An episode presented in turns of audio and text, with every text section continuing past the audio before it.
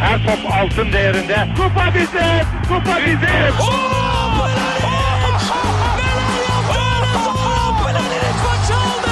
Dengeli de attı.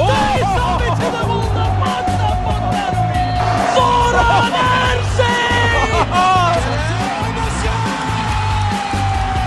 Dışarı çıkardı. Geldi, geldi, geldi.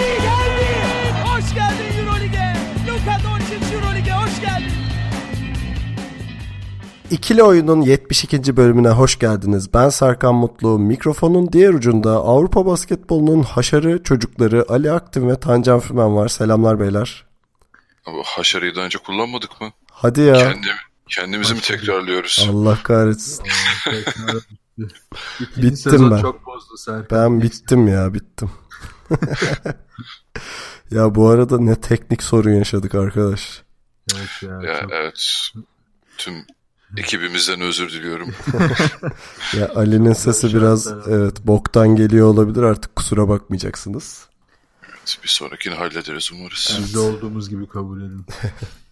Euroleague konuşacağız. Ee, Efes'in ve Fenerbahçe'nin maçlarını. Efes Milano karşısındaydı. Biraz sıkıcı bir maç mıydı neyse.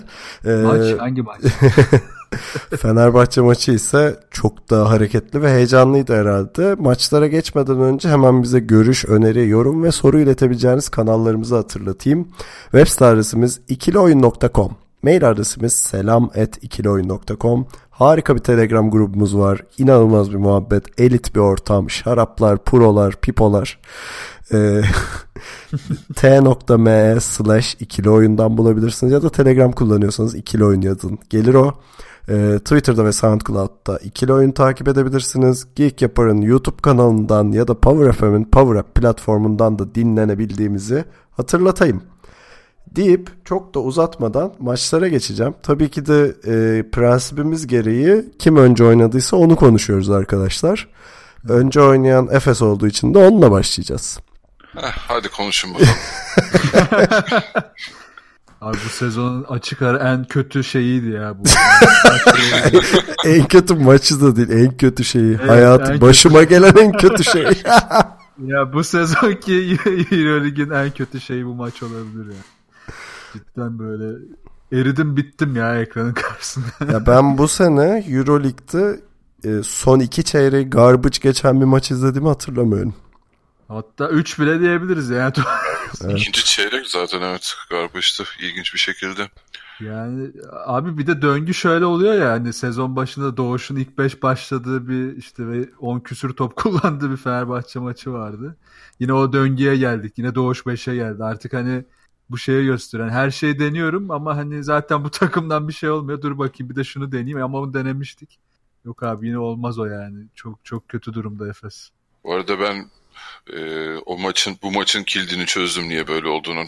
Doğuş mu? Yok abi. Ergin Ataman yazın şeye gitti ya Amerika'ya. Hı hı. Abi oradan tanking yapmayı öğrendi bence. Uygulamaya çalışıyor. Benim tek açıklamam bu. Bu arada e, Sony Williams'ın da ilk maçıydı değil mi? Yanlış bilmiyorum. Evet. E, Evet. Dragic'in sakatlanmasından sonra. Bu arada bir Ergin Ataman transferiymiş. Yani Alper Yılmaz açıkladı. Sony Williams'ı alalım diye Ergin Ataman demiş. E, onun da ilk maçıydı. Onu da biraz konuşuruz şimdi. E, ama tabii ya şöyle Efes'i burada ya çok kötü bir durumda demek ne kadar doğru bilmiyorum. Evet kötü bir durumda. Euroleague'in son sırasında. Ama yani motivasyonu yok. Ne oyuncuların ne Ergin Ataman'ın bence. Yani ben Ergin Ataman maçın neredeyse yarısından fazlasını oturarak izledi ve hani mutsuz olduğu belliydi ama çok da düzeltebileceği enstrümanı da yok elinde. Yok yok. Ee, e, oyuncular için de çok zor bir şey. Mesela Türkiye Kupası'na harika bir motivasyon. Gerçekten üst düzey ama yani Dunstan'ın çok büyük fedakarlıklarla 40 dakika oynadığı maçlar falan. Ve alındı o kupa. E ondan sonra dönüp de son sırasında olduğum bir lige motive olmak çok zor bir şey. E, karşında da Euroleague ekipleri var sonuçta bir noktada. Hani e, beklenmeyen bir şey olmadı. Ama tabii şu var. E, Efes bir daha bu sezon maç kazanamayabilir. Çünkü e, şimdi de şeyine bakmadım fikstürüne. Bakarım ama hani Milano'yu da yenemiyorsan eğer hani böyle içeride kolay bir maçın yoksa sezonun geri kalanı baya hani tırnak içinde söyleyeyim utanç olarak bitebilir de yani böyle bir tehlike de var. Umarım böyle olmaz hani ben e, bir spor sever olarak da kendi kişisel maç zevkim için de söylüyorum. Bu Milano maçı korkunçtu çünkü yani. Çok çok fenaydı ve hani şey şöyle bir şeye baktım da hani 2001 sonrasına baktım işte o Final Four'dan sonrasına. Yani evet kötü sezonları var Efes'in. Yine hatırladığım, izlediğim sezonları da biraz yani tekrar kafamda canlandı. Yok bu yani bence en kötüsü ya her açıdan. Yani evet çok kötü sezonlar geçirdiği olmuştu. Ama son 3 sezonda pardon 4 sezonda 2 kere playoff oynamış bir takımın geçen sene 6. bitirmiş takımın böyle bir düşüş yaşaması ya bunun Ergin Ataman'la oyuncularla falan açıklanması da zor gibi geliyor bana artık.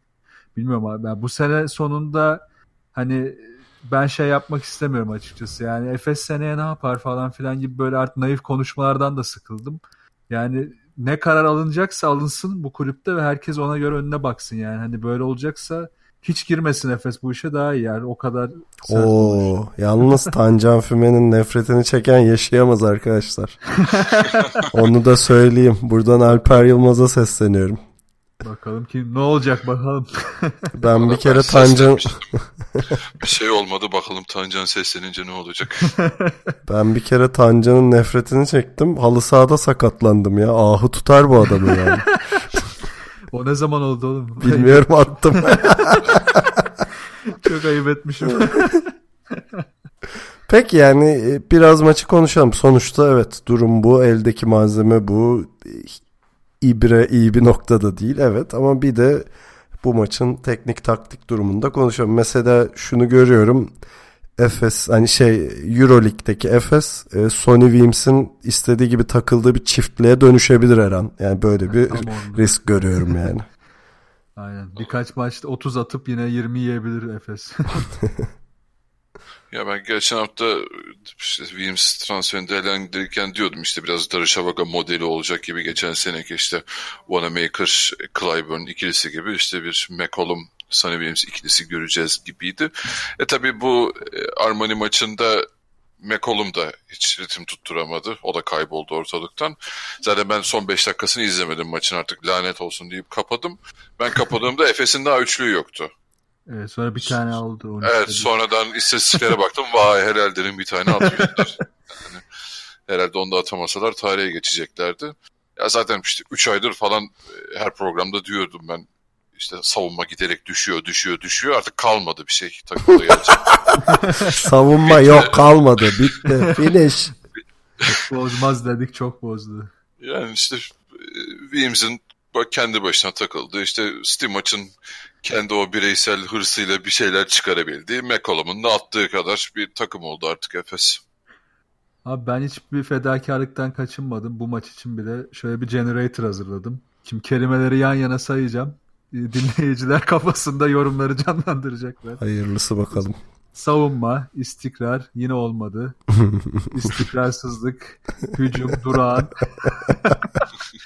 Stimaç, Doğuş Balbay. Bunları yan yana dizince maçla ilgili bütün şeyler kafanızda canlanacak fazla. Yormanıza gerek yok kendiniz. Evet. Yani abi diyecek cidden hiçbir şeyim yok ya. Çok ben hatta Ergin Ataman gibi izledim maçı. Yani bir yerden sonra bıraktım. Yani böyle ekrana seyircilere falan baktım böyle ha güzelmiş falan. Gudaitis'i izledim. Bak Gudaitis'e odaklandım biraz onu övebilirim. ha işte Derek Brown da öyle oynadı zaten. o da izledi. ya bu herif iyi aslında falan değil mi? Koça falan dönüyor. çocuk NBA yapar ben size söyleyeyim falan diyor.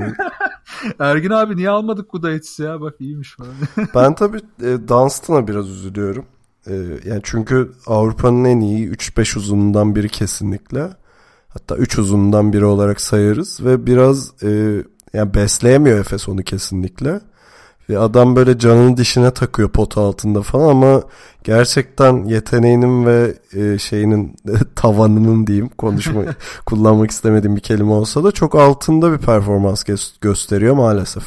O da ya kötü bir şey. zaten istatistik verebiliyor olsa Euroleague hani pick and roll sayılarına bakmak isterdim. Herhalde bütün kariyeri boyuncaki en az pick and roll sayısını bu seneki Efes'ten buluyordur Dunstan ki geçen sene de tam tersiydi yani devamlı Granger ve Hurtel onu kullanmaya çalışıyordu. Kendi de bence çok mutsuzdur yani şu an niye kaldık abi burada falan. Ha bak şu aklıma geldi tabii. Bu maçta e, Kurnoslav Simon da yoktu. Simon yok. Ee, çok saçma bir sakatlık yaşamış. Ne yaşamış ben bilmiyorum. Abi idmanda şimdi Birkan'ın mıydı? Birinin dişi bunun e, eline elim eli dişine çarpıyor galiba. Kanama oluyor ve tendonunda iltihap mı ne oluyor? Hayda. bir şey. Kaç hafta? Belli mi? dibi. Bilmiyorum onunla ilgili bir şey demediler. Ha. Ben de göremedim ama herhalde çok uzun sürmez gibi geliyor. Yani iltihapsa bir hafta falan herhalde. Yani Rüştü'nün kramponunu temizlerken kendini sakatlaması Aa ya onun gibi bir şey olmuş. o, o yalandı bu arada. Biliyorsunuz değil mi? Tabii tabii. aklımda öyle kalmış. Neyse. Şimdi da şey yalanmış. yap- hayır hayır o yani Fenerbahçe'nin medyaya söylediği bir yalandı. Öyle değil. Ha, Yani başka bir sebepten elini yarmıştır uçtu. Cama neyse. Ama şu an e, magazine girer şey yapmayacağım. Ee, Bunu futbol post podcast'imizde evet futbol podcast'imizde. 11'li oyun 11 ay 91. dakika podcast'imizde dinleyebilirsiniz. varyasyonlar, kolektif. Ee, ya şey için dedim Simon'u Efes taraftarının yani görüyorum işte bizim Telegram grubunda da var Ee, orada burada yorumları da okuyorum. Simon'a genel bir tepkisi var ama Simon olmadığında Efes'in takım IQ'sunun ne kadar düştüğünü de görmüş olduk herhalde. Bir tane top yönlendirici var abi takımda işte Simon. Başka yok ki. Abi zaten şey o, sen hani dedin ya kupa maçında hani Dansı'nın işte 40 dakika e, fedakarlıkla oynayarak kazandı gibi o asıl o serinin yıldızlarından biri de Simon'du. Zaten tabii, tabii. kupayı aldılar sakatlandı ya da işte o hastalıklıdır nedir onu yaşadı. E, o, o şeyden beri yok kupadan beri yok Simon zaten ve bu da Efes'e bayağı bir yansıyor. E bir de üzerine Dragic'in olmaması zaten var olmayan savunma direncini iyicene bitirdi Efes'te. Yani o yüzden Dans'ın tek başına öyle işte bireysel iyi savunma yapsa da bir şey etki etmiyor. Peki durum böyle. Şimdi şeye baktım fikstürüne Efes'in. Ee, sayayım size. Bir konuşalım isterseniz. Ee, Maccabi burada. Yani İstanbul'da özür dilerim. Hala ruhum orada. Ee, Bamberg deplasmanı. Kim ki geliyor İstanbul'a? Olympiakos'a gidiyor. Barcelona geliyor. Baskonya'da bitiriliyor, bitiyor, bitiriyorlar pardon. Ee, yani ben dediğim gibi eğer bu motivasyon seviyesine kalırsa yani e, Ergin Ataman oyuncularını motive edecek bir yol bulamazsa senenin geri kalanı Euroleague'de Efes için galibiyetsiz bitirme ihtimali ufukta göründü diyeyim. Çok da üzücü bir ihtimal ama evet öyle. Çok yüksek öyle ya. Hatta geçen hafta diyorduk ki hani Efes'in kendine biraz hedef maçlar seçmesi lazım artık geri kalan maçlar arasından. İşte Armani zaten onların bir numarası olmalıydı. Yani bu maçta bile böyle şey hiç sallamıyorsa ben o kalan altı maçtan da sıfır umudum var yani. Yani işte çok zorlarsak Barcelona maçı sondan bir önceki maç zaten onlar da iyice Efes'ten halliceler. O maç böyle bir şenlikli geçebilir. Peki bu kadardı. Özür dileriz. Daha fazla diyecek bir şey de bulamadık. Ee, umarım her şey Efes için en iyisi olur. Çok sevdiğimiz, saydığımız bir takımdır sonuçta. Ee, kısa bir ara verelim. Fenerbahçe'nin Real Madrid deplasmanıyla devam ederiz.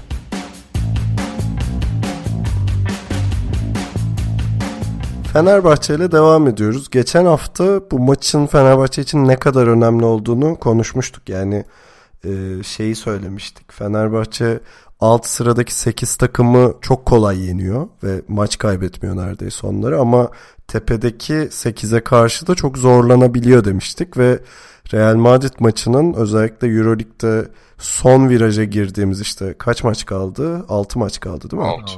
Ee, bu periyotta Fenerbahçe'nin playoff ve işte Final Four için bir mesaj maçı olabileceğini ve mutlaka kazanması gerektiğini söylemiştik. Biraz da o ha- havada yani şey Final Four maçı havasında bir maç oldu tabii.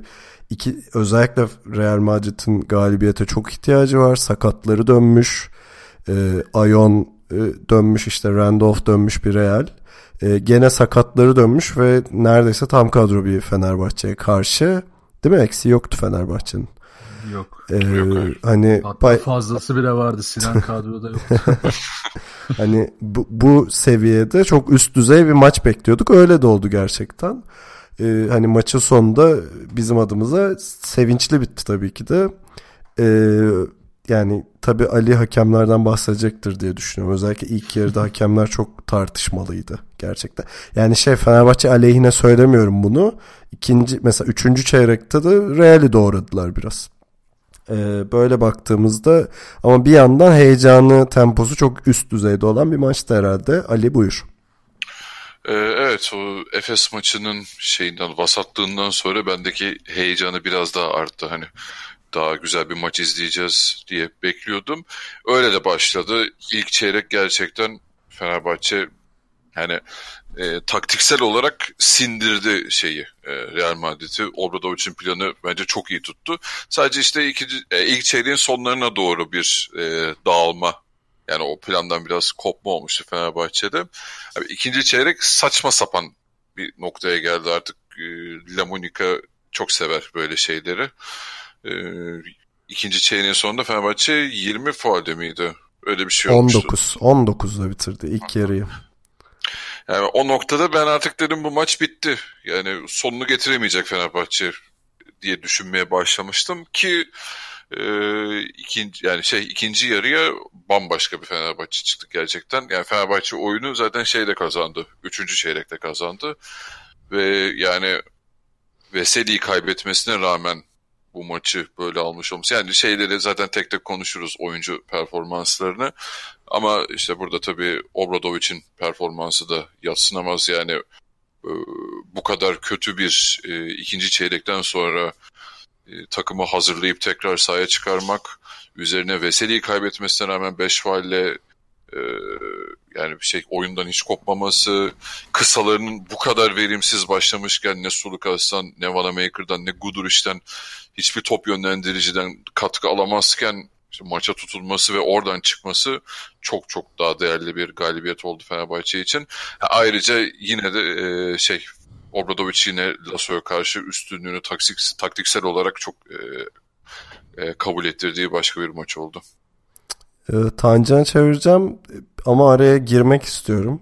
E, yani şöyle bir iddia var abi. İleride koç olmayı düşünen aktif oyuncular ne bileyim ya da ileride hayalinde koçluk olan ama oyuncu olmayan insanlar ne bileyim asistan koçlar birileri ya da şu anda koç olup da bir sonraki seviyeye geçmek isteyen profesyonel koçlar bence bu maçın bütün kasetini alıp izlesinler abi ama şeyle beraber Obradovic'in e, yarıda verdiği röportajla beraber yani Guduric'e attığı fırçayı görsünler hakemle konuşması dolayısıyla e, o fırçadan sonra işte Real'in şeyi var ya tam sağ pres yapacak. Uzunları çıkarıp Guduric'i tekrar sokup 5 tane top, top topu yere vurabilen oyuncuyu içeri almasını ve faal almasını. Yani bütün maçı ne kadar kontrol altında tutabildiğini görsünler. Bence çıkaracak çok dersler var. Ben Obradovic'in bu seneki en net en iyi performansın bu maçta olduğunu düşünüyorum. Aşırı saygı duydum yani Obradovic'e. Obradovic ya her şey her alternatif hazırlanmış. Yani olabilecek her değişkene hazırlanmış. Ama ben bir tek mesela şeye katılmıyorum. Yani Lasso'nun bence bu sene performansı iyi. Çok çok bu iyi maç... bence. Lasso'nun da çok iyi Yok, performansı. ben maç üzerinde söyledim. Bence bu maçta da iyiydi ya. Yani şöyle iyiydi. Bence tek hatası oldu. Mesela Olympiakos maçında bahsettiğimiz bir konu vardı. İşte Sfarapulos özellikle iki uzun çıkınca Fenerbahçe'nin e, Printezis'te fena vurmuştu. Yani Wesley orada hiç varlık gösterememişti. Muhtemelen zaten Obradovic o maçı da izletip Wesley'i Randolph'un üstüne öyle salmış. Yani orayı hiç kullanamadılar. Randolph dışarıya her çıktığında Wesley böyle deny savunması falan yaptı. Yani top aldırmadı. Bu inanılmazdı yani ben bayağı şaşırdım. Ki ona rağmen Lasso orayı e, Tavares çok ağır kaldı zaten. Bir türlü kullanamadı. Ona rağmen Obradovic çok ısrar etmedi. Tamam hani alacağımı aldım. Şimdi onların hamlesine karşılık vereceğim şeklinde devam etti. İşte ondan sonra Melly Thompson'a geçti. Orada da işte Lasso hamlesini yaptı. Ayon'la Reyes oyunu aldı. Ki Reyes yani bu sene çok sinir yani kişisel olarak çok sinir bozucu bir insan olsa da Reyes'in bu sene acayip oynuyor. Acayip evet, oynuyor. Performansı yani. saçma sapan ya. Yani bu yaşta muhteşem bir performans veriyor. E zaten işte bu sizin de bahsettiğiniz iki koçun çarpışması daha ilk çeyrekte başladı. Ama hani Fenerbahçe zaten ilk yarıda oyunda kaldı. ikinci yarıda da maçı aldı. E, oyunda kalırken bence en değerli, en kıymetli oyuncuları Kalinic'ti. Kalinic Fenerbahçe'nin sezon başından beri zorlandığı switch savunmasında ya da yardımlarda daha maçın başında hemen etkisini gösterdi. Yani dip piklerin hiçbirinde Fenerbahçe açık vermedi ki en çok açık verdiği noktalardan biridir. Yani dip pikten çıkan oyuncu köşelerde hep şut bulurdu Fenerbahçe'ye karşı. Oraları çok iyi korudu Fenerbahçe. Üstüne de zaten yine geçen hafta konuştuğumuz Naneli'nin performansı geldi. Naneli de ilk yarıda ve ikinci yarıda kritik şutları hep doğru zamanda buldu. Yani tercihler o kadar doğru ki işte Fenerbahçe'nin doğru tercihleri doğru anlarda yapması savunmasını güçlendiriyor. Tam tersi de Sulukas işte bunu biraz bozdu ilk yarıda. Zaten iki, ilk iki faalini iki buçuk dakikada falan aldı yanlış hatırlamıyorsam. Ee, on, dedim herhalde çok kötü düşecek oyundan. Allah'tan düşmedi. Yani bir faal daha aldı ve maçı 3 faalle bitirdi. Aldığı üçüncü faali konuşmak ister misiniz? Ben hayatımda işte, böyle saçma bir şey görmedim yani. O evet o biraz kötüydü yani. Galiba benim hatırlamaya çalıştığım faal de sen de konuşurken. Abi onu kimse anlamadı ki. Sulukas perdeden çıkarken adama takıldı. Hücum evet. faal çaldı. Üstüne Obradovic'e teknik faal falan çaldı yani. O çok ya hakemlerin bence zaten bir genel bu maça korkuyla çıkmışlar gibiydi yani. Aman oyun elimizden kaçmasın. Yani kritik maç falan böyle bir Türk futbol hakemi gibi çıkmışlardı maça. Niye öyle? Abi gerçekten ben de onu söyleyecektim. Sanki Kadıköy'de Fenerbahçe Galatasaray derbisi izliyoruz evet gibiydi yani. yani. Allah kahretsin saçma. yani özellikle o ilk yarın. yani gerçekten ben... çok saçma. Neyse par özür dilerim. Söyle abi söyle yok yok. Puu diye böyle şöyle. Boyunları devrilsin falan. Abi bir de şey açısından çok kötü. Yani Eurolig'in en çok promote ettiği maç bu artık son 2-3 senedir. Hmm. En çok canlı yayınlanan, en çok hazırlanan, en çok yani senenin maçı hani nasıl NBA'de işte Golden State Cavaliers maçlarında özel bir durum oluyorsa Eurolig'in şeyi de bu. En öne hmm. çıkan maçı bu. Yani şey işte Lamonica'nın yine çıkıp burada kişisel şovunu yapması çok şey yani. Ya gerçekten şeyi kaçırıyor yani seyir zevkini kaçırıyor insanların. Sürekli ekrana gidiyorlar. Sürekli saate bakıyorlar. Oyunu iyicene so- soğutuyorlar falan. Yani çok Ulan, gereksiz. Oğlum bir noktada oyunculara falan sordular top kimden çıktı diye. Ha aynen ya. O, sordu adam da Rudy Fernandez. Rudy Fernandez evet. Nasıl olduysa sonra... gerçeği söyledi ama söyledi ama o da şey de kıvırdı. Bence orada şöyle hani ben görmedim. Eğer ona değmediyse evet benden çıktı gibi bir şey dedi anladığım kadarıyla hareketlerinde. Neyse ama şu var abi hakemlerin birbiriyle uyumu da zaten kötüydü. Yani hiçbir konuda saha içinde hemen anlaşamadılar. Yani uyumlu hakemler genelde böyle hemen bir göz temasıyla ya da ufak bir e, diyalogla her şeyi çözebilirler ama bir türlü onlarda da anlaşamadılar. Bir Neyse, de zaten şöyle oluyor abi. Hakem uyumu şöyle bir şey. Bir hakem e, nasıl diyeyim soft bir faal çalıyor yani yumuşak bir pozisyonda faal çalıyor. Sonra öbür hakem ha bu maçın seviyesi bu demek diye o da çalıyor. Sonra evet, öbürü de yani. çalıyor. Yani giderek böyle şey düşüyor birbirlerini dibe çekiyorlar. Zaten ortada La Monica showman var yani. Ş- şeye döndü yani ilk yarı hakemlerin şovuna döndü maç. Dediğim gibi sadece Fenerbahçe aleyhine söylemiyorum bunu. E, genel olarak çok kötü bir hakem performansıydı. Çünkü Eurolig'in en çok beklenen maçı Ali'nin dediği gibi insanların en çok izlemek istediği maç. Ben ilk yarının sonunda Fenerbahçe bitirecek 5'i bulamayabilir diye düşünmeye başlamıştım. Çünkü her pozisyonda faal çaldılar yani. Evet işte o da bir kontrol dürtüsünden geldi herhalde ama onu da yapamadılar. Yani bir türlü olmadı. Yalnız bu maçla ilgili mesela bu yani Fenerbahçe'nin e, oyuna dönüyorum bu arada. Ee... Abi hakemlerden konuşmak istemiyoruz ama ya Real'in kazanmak için hakemlere ihtiyacı yok. Artık küçük takımları Anadolu futbolcusunun. Kapak yazısı hazır. Fenerbahçe 1 Lamonika 0. şey fanatik. Neyse fanatiği karşıma almayayım. Şey, e, şeye dönüyorum maça. Şimdi şey e, özellikle fast break sayılarına ve işte turnover'dan yani top kaybından bulunan sayılara hep bakıyorum her maçta. Mesela Fenerbahçe e, burada bayağı sıçmış bu maçta. Yani fast break sayılarında Real Madrid 8-0 e, şeyde de top kaybı sayılarında 20'ye 8 üstün. Ama şöyle bir istatistik var. Bu bütün sayıları yani fast break sayılarının tamamını turnover'dan gelen sayıların 18'ini ilk yarıda bulmuşlar. Yani ikinci yarı sadece iki sayı bulmuşlar. Zaten Fenerbahçe... ikinci yarı affedersin abi e, Fenerbahçe 3 top falan kaybetti. Çok azdı evet, yani. Evet. İnanılmaz iyi yani. Ve aslında şunu gösteriyor işte. Maç 3 sayıyla bitti. 83 sayı yedi Fenerbahçe ama ikinci yarı bambaşka bir maç. Yani evet maçın oraya gideceği belliydi. Yani geçen seneki gibi o sanırım 59-56 mı 60-56 mı ne bitmişti. O maç gibi olmayacağı da belliydi.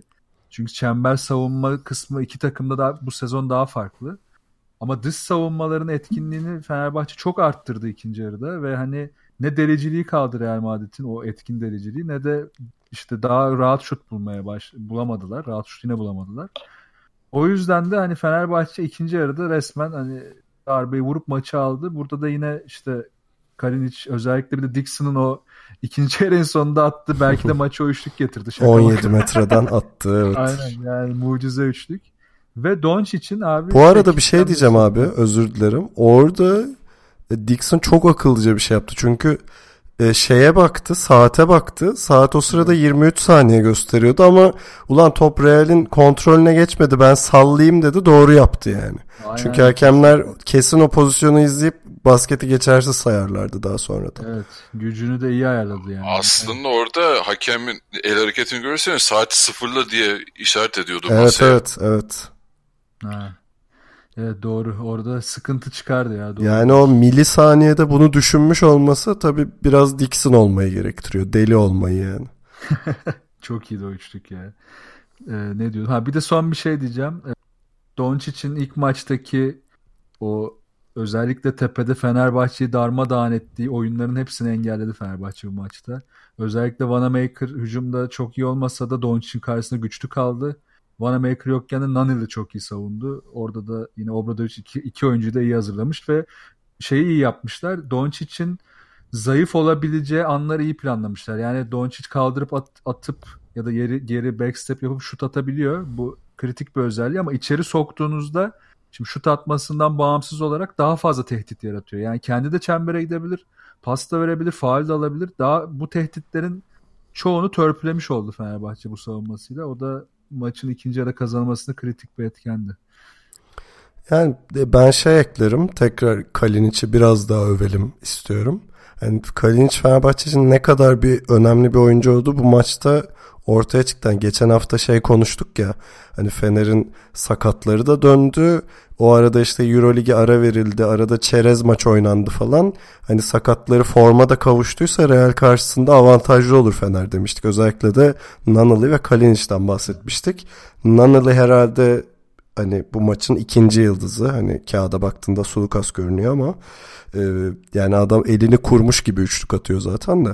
E, ama özellikle Kalin için de 4 numara oynarken yani Fener'in tek uzun oynadığı, Kalin için 4 oynadığı durumda birincisi Datome çok rahatlıyor. 3'e evet. geçebiliyor Datome. İkincisi de kısalar çok alan bulabiliyor. E, ikinci yarıda da bunu gördük özellikle Sulukas içeriği çok güzel işledi yani.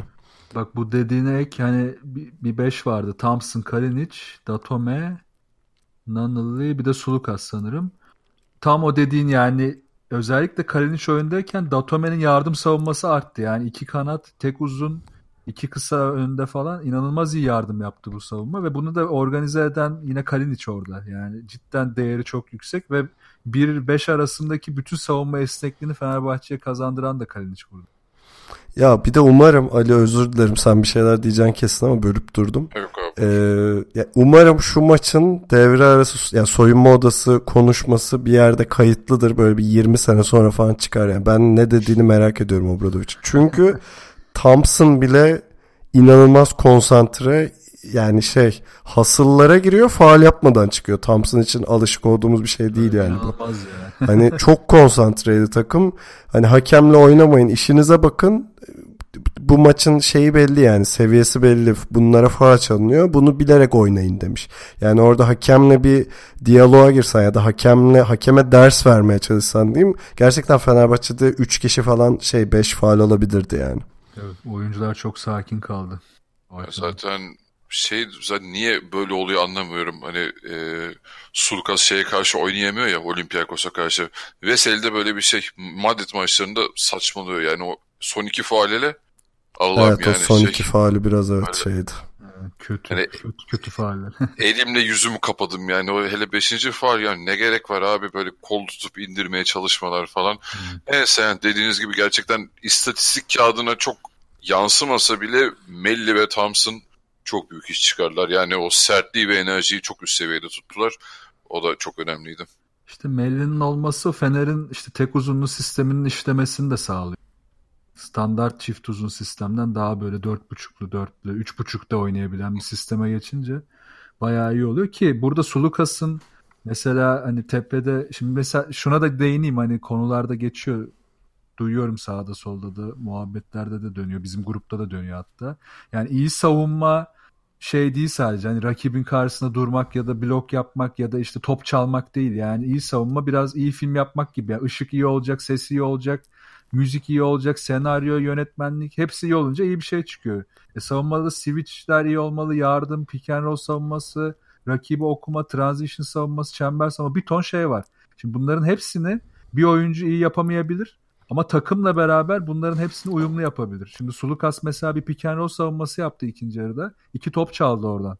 Ve dibe kadar devrilen oyuncudan çaldı bunu. Yani bu işte rakibi okuma. Aynı hatayı da Lasso burada engelleyemedi. Çünkü e, bir hazırlık yapmamıştı oraya. Tek hatası da belki de maç boyunca bu oldu. Orayı çözemeyince Real Madrid uzunlarını çok verimli kullanamadı. Şey zaten en büyük hata bence Tavares'le yaptı. Fenerbahçe evet, çok iyi yani. işledi. Yani o piken rolleri savunamıyor adam. Ayakları yavaş kalıyor dediğin gibi. E, gereksiz fazla tuttu bence onu orada. Bu arada Datome'nin Tavares'in üzerinden rebound aldığı pozisyon var.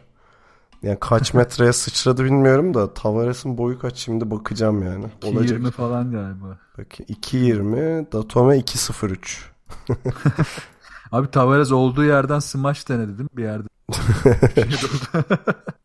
Abi o herifde çok acayip bir şey anatomisi var ya. Eller falan şey Antetokounmpo gibi yani top kayboluyor evet. içinde. Tuhaf bir fiziği var. Ya Fener için yani her şey iyi gitti ya bu maçta bir de. Yani mesela sezon boyunca kritik e, iki sayılık yüzdesinin 55 olduğunu söylemiştik. Orada da mesela 55'in altında tuttular Real Madrid'i. 35 %35 üçlükte tuttular. Yani bu maç skorundan bağımsız aslında Fenerbahçe'nin savunmasının ne kadar iyi olduğunu da çok rahat açıklıyor. Şey de çok acayip yani Fenerbahçe'nin %65'te üçlük atması. O feci ya. O da çok şey inanılmaz bir rakam o da. Nanili efekt. evet Nanili şey ya üçlük yarışmasına katılsın bari. Melih'i bir yensin. Bu arada Nanili efekt ama yani e, Melli dışında bir de Vanamaker dışında e, yani herkes inanılmaz yüzleri üçlük attı ya. Çok o da konsantrasyonun ne kadar iyi olduğunu gösteriyor. Peki bir de geleceği konuşalım. Şimdi böyle olunca Fenerbahçe son 9 maçının 8'ini kazandı e, Euroleague'de. Gerçekten işler iyi gidiyor.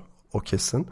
Ee, hani zor bir viraja girdiğini söylemiştik. Real'i geçti. Şimdi sırada Jalgiris deplasmanı var. Ee, sonra da CSK'yı ağırlayacak. Şimdi Jalgiris'i yenerse Fenerbahçe hani ilk üçle e, dördün arası açılıyor.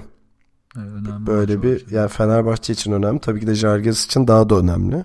Hani Jalgiris de dörde iyice tutunmuş oluyor baktığında. Çünkü e, Real'de şeyle oynayacak değil mi? Panathinaikos'la mı oynayacak?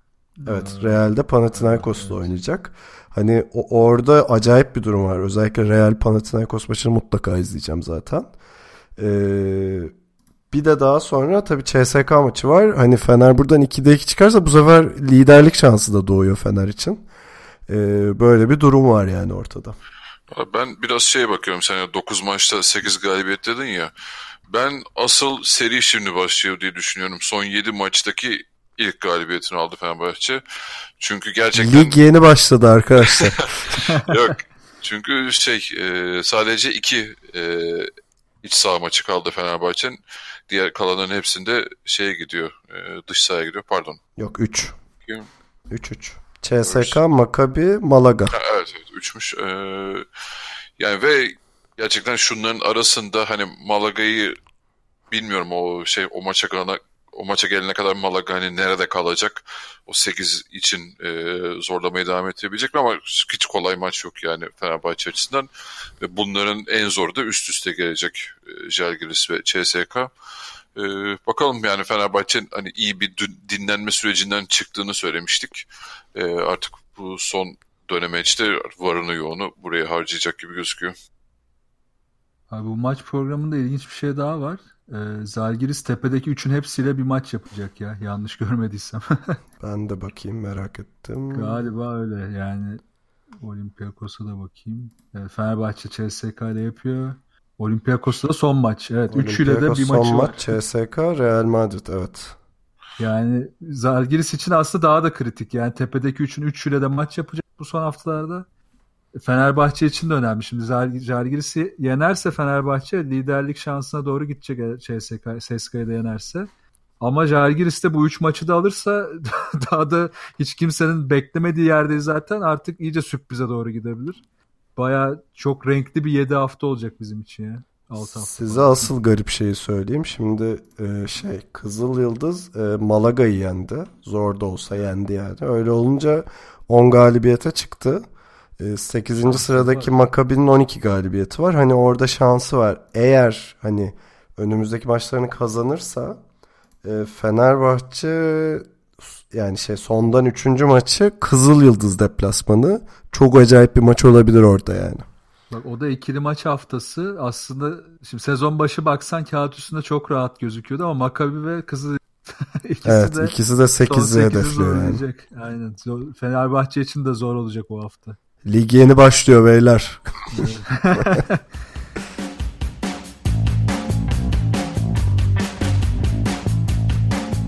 İkili oyunu dinlediğiniz için çok teşekkür ederiz. Yeni bir şey deniyoruz eğer becerebilirsek bundan sonra Euroleague kayıtlarını cumartesi atmaya çalışacağız. Hani hem maçlar oynandıktan sonra sıcağı sıcağına olsun diye. Söz vermeyelim şimdi işimiz gücümüz olabilir ama. Ee, çarşamba günü de muhtemelen ya da salı gecesi bilmiyorum NBA kaydımız olacaktır. Bizi bekleyiniz. Hemen bize görüş, yorum, öneri ve soru iletebileceğiniz ya da bizle muhabbet edebileceğiniz kanalları hatırlatayım. Web site adresimiz ikiloyun.com, mail adresimiz selam@ikiloyun.com. Telegram grubumuz var. Güzel muhabbet dönüyor. t.me slash ikiloyun adresinden gelebilirsiniz oraya. Twitter'da ve SoundCloud'da ikiloyun takip etmeyi unutmayın. Ee, neydi? Heh, Geek Yapar'da Geek Yapar'ın YouTube kanalından ve Power FM'in Power Up platformundan da bizi dinleyebilirsiniz. Önümüzdeki hafta görüşmek üzere. Kendinize iyi bakın ve hoşçakalın. Hoşçakalın. Hoşçakalın.